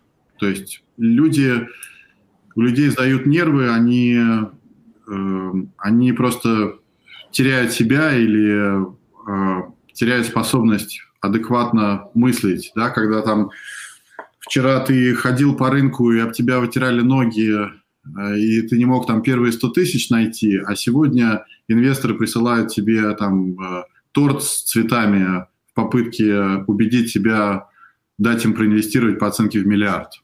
Вот. И вот это, вот эта психология, наверное, самая сложная часть в нашей работе, потому что, во-первых, нужно оценить изначально, ты должен понимать, вообще способен ли этот человек выдержать эту нагрузку. И это, наверное, большая часть э, due diligence, она заключается просто в попытке оценить потенциал фаундера. И очень часто приходится отказываться от сделок именно потому, что я смотрю, говорю, блин, я просто не верю, что этот человек сможет выдержать вот нагрузку, которая на него ляжет в случае успеха. А, и, и, соответственно, работа наша заключается в том, что в, огромном объеме э, в, в, в огромном объеме нужно, э, нужно э, выступать психологом или психотерапевтом для этих фаундеров. Я так, туда... до сих пор осталась не удовлетворена, но я не понял, пусть она мне напишет на, на, напрямую про... Или конкретную проблему бизнеса придет пример того, чтобы мы понимали, о чем речь идет. А, нет, нет, это в смысле не удовлетворена. Она написала, типа, и в бизнесе Павел тоже, мне нужны ответы по всем направлениям, и все. Я думаю, она напишет, так что все хорошо. Да, я на самом деле э, вот сейчас начал пересматривать Кремниевую долину, то есть я его давно смотрел, и сейчас там с новыми знаниями венчур начал ее пересматривать. И вот был момент, когда в самом начале, в первой, по первой или во второй серии э, у Ричарда хотят купить компанию, да, вот это главный хули, который компания, говорит, 4 миллиона. Ему там на той стороне говорит, я тебе дам 3, э, там, 3 миллиона, я тебе дам 300 тысяч за 10%, потом 4 миллиона, я тебе дам 200 тысяч за 5%. Говорит, а вы в курсе, что вы понижаете цену, да? Нет, говорит, я на самом деле не понижаю, оценка остается той же самой. Он там что-то убежал и выходит от доктора, и его уже встречает человек, ну, эта дамочка, которая хочет его завербовать себе. Типа там настолько за ними гонятся, настолько там пытаются их под, прям подрезают, подхватывают, и тогда этого не понимал, а, видимо, это реально, ну, прям, прям реально, реально так и существует. Это прям реально, реально существует существует. Но просто смотрите, э, вы, вы должны представить себе этот момент. То есть этот момент, когда вот ты смотришь на сотни проектов один за другим. Они все, в принципе, ну, там один лучше другого, но у всех есть какое-то «но». У всех есть вот сюда, туда, ты понимаешь, что здесь нужно там какие-то э, поблажки давать. И вдруг появляется проект, в котором вот Э, вот Андрей как раз написал вопрос по поводу там Секвоя, Андрейсон Хорвиц и, и стратегии, там лошадь или наездник. Сейчас мы увидим. Вот э, когда, когда я вижу проект, в котором и фаундер сильный, который соответствует, прошел вот мою некую внутреннюю проверку того, что я верю, что он способен выдержать это. И самое главное, у него продукт есть. Он, продукт – это доказательство того, что фаундер способен что-то сделать и ты понимаешь, что этот продукт изменит мир человечества, изменит жизнь вообще на Земле, то в этот момент ты готов на все. То есть действительно, неважно, какая будет оценка, неважно там, какие будут условия, да, мне просто важно влезть в этот бизнес, мне важно быть частью этой истории, да, там уже разберемся.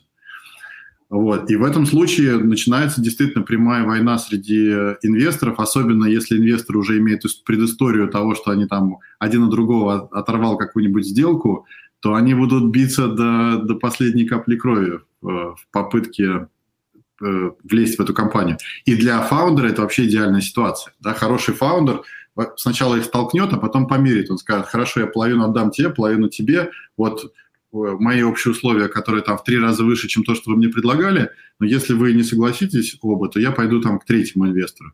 И они радостно согласятся на это. И потом он будет всю жизнь их сталкивать лбами на совете директоров и использовать в качестве инструмента для того, чтобы поддерживать баланс, чтобы не дать инвестору захватить власть. Вот мы недавно смотрели с Ваней передачу Shark Tank, и там прям тоже в прямом эфире инвесторы там спорили, там конкурировали, и мы подумали, что это элемент... Что? Объединялись тоже. Объединялись, да. Но мы подумали, что это элемент шоу, но, видимо, не только этот элемент шоу. И действительно, в том числе, э, одинаково все это проходит. Ну да, понятно, что это немножко так exaggerated, то есть это драматизировано сильно для того, чтобы показать, как это происходит. В жизни это, наверное, просто чуть более размазано по времени. Но если взять год жизни венчурного инвестора и вложить его в, в эпизод э, сериала, то получится очень динамично, вот, и все как в Shark Tank или в Silicon Valley. Прикольно. А, по следующему, я не знаю, если Павел вопрос сыпется, вопросов сыпется, сыпется, сыпется. А вот э, вопрос, какие венчурные инвестиции влияют на экономику страны. Да. Я здесь как? хочу сказать очень важный элемент статистики. Э, в венчурную экономику в США вкладывается э, полпроцента ВВП в среднем в год. Всего полпроцента ВВП. Эти полпроцента ВВП отвечают за больше, чем 25% всего ВВП США. То есть э, четверть экономики США построена на венчурные деньги, которые изначально составляли и составляют всего полпроцента от ВВП. Вот это показывает влияние венчурной экономики, венчурного бизнеса на экономику страны. США стала сверхдержавой, в том числе, или удержала свое э, влияние как сверхдержавы – за, за счет э, изобретения венчурной экономики. Калифорния сама по себе только за счет этого вошла бы там в пятерку самых богатых стран мира. Только потому, что она вот это, вот это уникальная социальная среда толерантности создала уникальную среду для инвестиций, которая позволяет любой сумасшедшей идее быстро провериться и, или там умереть, или превратиться в миллиардную компанию. Больше нигде в мире пока нет э, нет даже близко такой культуры, именно потому что она начинается с культуры. То есть надо начать с того, что сто лет собирать э, э, всяких авантюристов со всего мира на, на поиске золота. А 0,5% и 25% да. это же сколько иксов? размазано там на период, порядка 30 лет, поэтому сложно посчитать. Но а, реально, ну, это, то есть в иксах сложно считать, но просто в масштабе экономики это, это сразу понятно. Круто. Мне нравится к предыдущему. Фаундер должен стравливать VC, как промоутер сталкивает боксеров. Да, именно так, именно так. Хороший фаундер делает это красиво, без скандалов, но э, это, это в том числе мотивация для того, чтобы делать синдикаты. Почему Например, фонды типа Sequoia или Khosla Ventures, они пытаются захватить себе весь раунд. Почему? Потому что они хотят держать фаундера за яйца, да, там, или какие-то места, которые можно удержать. А большинство инвесторов и большинство фаундеров предпочитают, чтобы в раунде участвовало несколько инвесторов – чтобы у этих инвесторов были равные права, но в случае чего, если вдруг один инвестор пытается захватить власть, всегда можно использовать ресурс других инвесторов для того, чтобы его удержать опять вспомнилось Кремниевую долину, когда они ходили по фондам, и Эрлих Бахман там выпендривался перед каждым фондом, там э, набивал себе цену. Э, Последним он там что-то яйца, по-моему, на стол положил, его выгнали. А потом, э, когда у них что-то упала оценка, он опять начал ходить по фондам, и ему уже там, его уже начали. И это, это тоже вот драматизировано, но это реальные события. Это происходит постоянно. Именно так.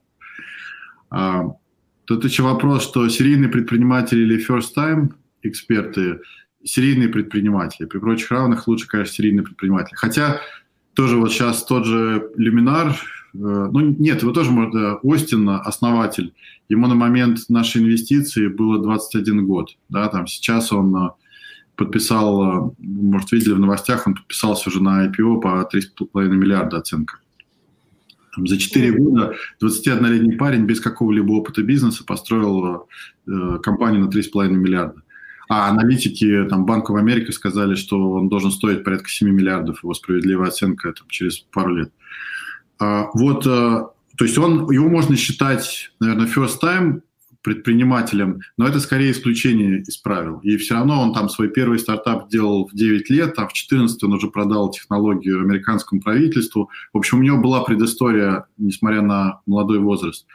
Но при прочих равных, конечно, без предпринимателя, то есть если человек просто сделал продукт, и в нем, у него в команде нет хорошего предпринимателя, то это, это очень сильное ограничение. Но хорошая новость заключается в том, что долина полна хороших предпринимателей, и человек с продуктом всегда может найти партнера и вместе с ним это сделать. А если ты или не в IT-секторе? Вот задают вопрос. А может быть и не, не обязательно IT-сектор. Здесь же нужно понимать, вот э, люди часто отождествляют венчурную экономику и IT-проекты, что, что совсем не так. Венчурная экономика – это означает проекты, у которых есть неограниченные потенциал масштабирования. То есть, например, ресторан не является венчурным проектом, потому что, э, чтобы открыть новый ресторан, нужно там новую точку, людей, обучение, рекламу и все. Если даже твой ресторан стал самым популярным в городе, ты не можешь на следующий день масштабировать его в сто раз. А если у тебя условно э, веб-сайт, на котором люди бронируют рестораны, то если ты стал успешным, ты просто на следующий день подключил еще 100 ресторанов и вырос в 100 раз. Вот. Но это не означает, что ограничения только в IT-проектах. Просто так получилось, что на текущий момент IT-проекты самые быстрые в плане вот такого возможности роста. Но у меня в портфеле и э, искусственные бриллианты, и э, компания, которая придумала инновационный имплант для груди женской с, с датчиком интернета вещей и так далее. Они уже на IPO, кстати, вышли. Типа вот. Да. Датчик. Да, прям чтобы, чтобы врач мог, поднеся телефон, э, сразу считать информацию о том, кто когда э, установил соответствующий аппарат. Нет, э, возможности изменения характеристик там нет. А, а вот, но тоже там, они, кстати, номер один и в России теперь. Они стали номер один в России, в Корее, в, в Бразилии. А, а в Штатах еще 8 лет у них будет идти тестирование их, их продукции, но тем не менее они вышли на NASDAQ и выросли там в 4 раза за это время. А, так что здесь совершенно не обязательно IT, но важно, чтобы была вот эта неограниченная возможность масштабирования. А, короткий вопрос. А как же no shopping close в термшите? Сейчас его практически нет уже. Сейчас э, это... Для это, тех, кто не понимает, что это такое. Значит, это, то есть, грубо говоря, инвестор приходит к стартапу и говорит, я вот тебе даю предварительные условия по сделке, то есть я вроде бы готов инвестировать в тебя миллион, но мне еще нужно там провести due diligence твоей работы.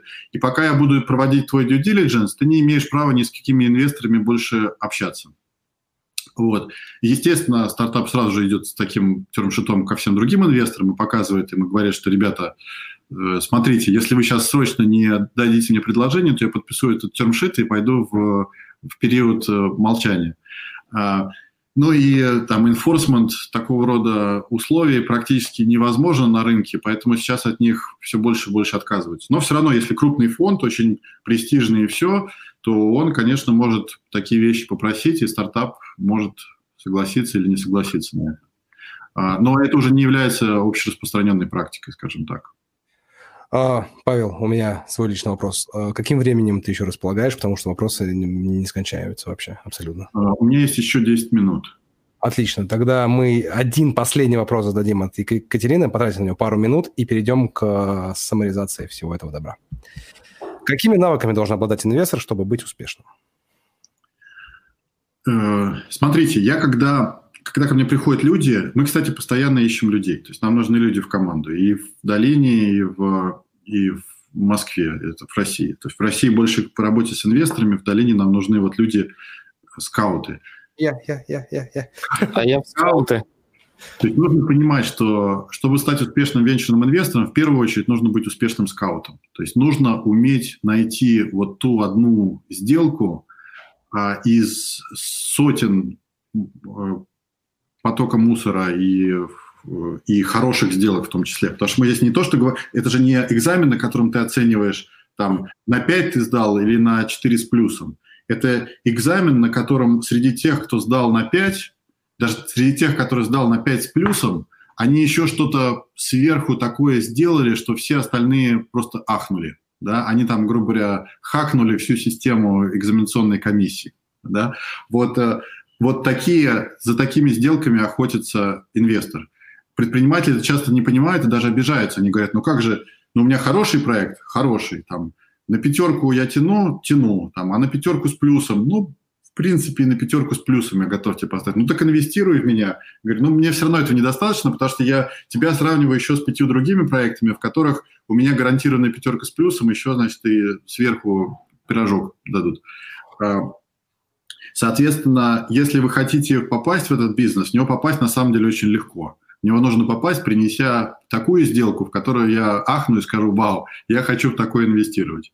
Вот. И потом объяснять ничего не надо. Если человек способен понять, как это работает, и у него есть интуиция, чтобы эти сделки находить, то попасть в венчурный бизнес очень легко.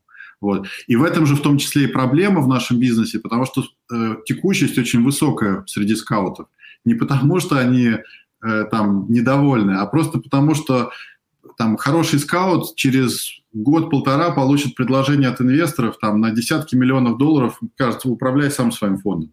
Большинство, э, практически все скауты, которые у меня работали, сейчас уже управляют своими собственными фондами. Прекрасно.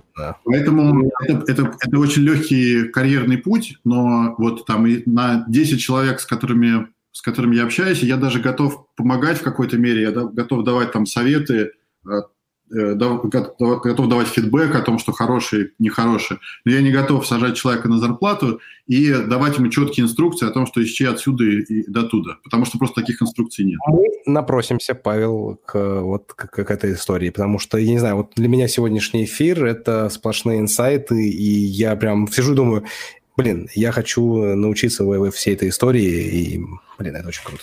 Все, кто хочет научиться стать венчурными инвесторами, пишите смело. Я, там, я не, готов как бы воспитателем в детском саду выступать для всех, но дать фидбэк, дать направление, дать какие-то э, хинты о том, куда стоит двигаться, какие-то подсказки, я готов любому. Это интересно. Это прям, может быть, мы вот, пользуясь случаем, может быть, мы потом создадим какой-то небольшой закрытый чатик, кому это интересно, и вот в этом режиме могли бы обсуждать это там в Телеграме, к примеру. И это, кстати, очень интересная тема, у меня давно лежит на столе. Есть такая структура, которая называется Venture University. Посмотрите. Они, мне кажется, придумали гениальную вещь. Они берут деньги за обучение тому, как стать венчурным инвестором. Но реальное обучение заключается в том, что они студентов объединяют в группу и просто начинают им объяснять, помогать выполнять эту работу. Но реально студенты сами выполняют всю работу, они находят суперкрутые проекты, э, инвесторы с удовольствием сидят и инвестируют в то, что они делают, а этот университет зарабатывает с двух сторон. Он со студентов деньги взял и еще потом с инвесторов деньги взял. Вот, может быть, вам подумать о какой-то такой модели, если соберется критическая масса людей, которые готовы в этом поучаствовать, можно даже первую пилотную штуку и бесплатно провести, да, посмотреть, как это вообще работает. Огонь. Мне-то, то есть мне не хочется заниматься операционными вещами такими, но мне очень нужны люди, которые, у которых мозги заточены вот именно на поиск новых сделок. Мне Ребят, кто смотрит, практический офер. Это реально практический офер. Мы скоро его выкатим. С Павлом это отдельно еще обсудим, как это да, удобнее сделать. И запустим пилот. Просто посмотрим, э, как это будет все работать. Я думаю, это Пишите очень... в комментах «хочу венчур», либо акустика, как-то, чтобы мы вас могли потом определить из общей массы, собрать. Да, пообщались и так далее. Да, пишите, пишите. Ну и при этом и там люди тоже пишут, э, то есть мне не нужно присылать э, проекты на рассмотрение. Если вы послушали внимательно, я этим не занимаюсь. То есть я готов дать там фидбэк, я готов дать какие-то комментарии, но я инвестирую только в активно растущие компании на американском рынке, уже с, там, с продуктом, с оценкой от 100 миллионов, с хорошими соинвесторами, которым я доверяю. И э, э, я сам выбираю эти проекты. Или, скажем так, скауты мне помогают эти проекты выбирать. То есть я не занимаюсь тем, чтобы там рассматривать. Я, я никогда не инвестирую в проекты, которые вот мне просто прислали там на, на рассмотрение этих инвестиций. Круто, э, круто. Мы создадим как минимум чат и будем учиться скаутить, потому что у меня тоже есть знакомый скаут, на самом деле, ну, он в России, правда, и он э, скаутит для Касперских, для организаций, и достаточно успешно скаутит, и эта тема достаточно э, интересна. Ну и Вань, Ваня, мне кажется, это твоя, твоя как это правильно, да, passion, это твоя страсть именно про скаутинг, это идеально. Да. Passion. Я английский так выучу, блин. Можете рассчитывать на меня. Видите, уже даже целая идея бизнеса родилась интересная. И, по крайней мере, инициативу надо проверить. Можете на меня да. рассчитывать в плане поддержки и всего. Супер. Круто. Давайте самореализировать. Э, самый важный вопрос. Э, как инвесторам э, попасть в такие крутые сделки, Павел? Значит, самый простой вариант – подписаться в синдикаты, такие как наш. Сейчас этих синдикатов много, есть там и Альтаир, они немножко другой тип сделок на более ранней стадии, но очень много вещей, которые мы делаем в плане а, построения синдикатов, мы реально учимся у них. Есть, э, наверное, с десяток еще других управляющих синдикатами. В общем, самый простой старт попасть в крутые сделки – это подписаться на эти синдикаты и там, быть готовым среди, э, в них инвестировать. Обычно в таких синдикатах, как наш, там участие от 50 тысяч долларов на, на сделку, то есть человек должен быть квалифицированным инвестором там, с доходом не меньше 250 тысяч долларов в год. А, вот, но есть синдикаты, есть там United Traders, э, еще другие площадки, на которых можно там маленькими чеками поиграть. Э, это все тот же самый рынок, те же самые возможности. А, это первое. Я призываю еще любых инвесторов начинать условно с виртуального портфеля, то есть не инвестировать сразу живые деньги, а сначала посмотреть на несколько сделок и решить, что ага, вот там вот в эту бы сделку я инвестировал. Потом вы смотрите через полгода, и всегда можете оценить, вы сделали правильное решение и так далее, неправильно. И когда вы понимаете, что вам комфортно со, со своим виртуальным портфелем, вы уже начинаете работать с живыми деньгами. Это очень хорошо работает. И э, если вы, если вы, скажем так, если вы, не, если вы хотите сами научиться получать доступ в эти сделки, то самый лучший вариант – это стать скаутом, подключиться к инициативе, которую вот мы только что обсудили, и просто потренироваться, понять, как работает сама процедура э, вот этого поиска этих проектов. А, ну еще, если кому интересно, я забыл сказать, мы же написали целый white paper, там, на 60 страниц подробный документ того, как это работает. Я не хочу выдавать в открытый доступ, по крайней мере, пока, но все, кому это интересно, сама тематика, кто серьезно интересуется или с точки зрения инвестиций, или с точки зрения скаутинга, то пишите, оставляйте э, не комментарии, потому что я не смогу комментарии посмотреть, а э, пишите мне напрямую или Ивану Сергею, там, сделайте мне список, то есть я хочу, чтобы эти люди включились в мою базу, да, то есть я, я как бы э, я оставляю за собой право включить тех, кого я считаю нужным, и соответственно. А инвесторы, да, правильно я понимаю, которые? Да. Это инвестор должен быть. Что? Инвесторы, да, то есть кому документы это нет? Инвесторы это могут быть, э, если вы не инвестор, но все равно интересуетесь, тоже напишите там, не знаю, если вы хотите скаутом работать или еще что-то, я тоже готов предоставить. Для меня это так же важно, как и инвесторов. Вот. Но я просто не, не хочу, чтобы этот документ э, ходил широко по, по рынку, потому что там довольно интимные подробности о том, как мы работаем и как этот рынок устроен. Я думаю, мы обсудим, как это сделать централизованно, да, через тоже, может быть, чатик или еще что-то. Но это, ребят, это огонь. Скажу по секрету, я это прочитал. Это огонь. Не только ты. Что? Не только ты, мы это читали. Да, да, да. Павел, огромное спасибо, что ранним калифорнийским утром э, зашел к нам на наш подкаст. Как, как тебе вообще вот на подкасте? Коротко. Отлично, очень хорошо. Мне нравится, как у вас так окна переключаются, тымс, тымс, вопросы. Ну, еще вот так, вот так, мы еще вот так ни разу. Такого еще не было в моей, да. в моей истории. Новое ощущение. Круто. Поэтому Спасибо всем, кто смотрел. Павел, огромное спасибо, что пришел к нам. Сейчас мы выведем э, заставку, уйдем в закат, остановим трансляцию. И, пожалуйста, не включайся, еще две минуты мы все обсудим. Спасибо за... всем, приятно было пообщаться. Спасибо за отличные вопросы. Пишите, не стесняйтесь. Всем. Пока-пока.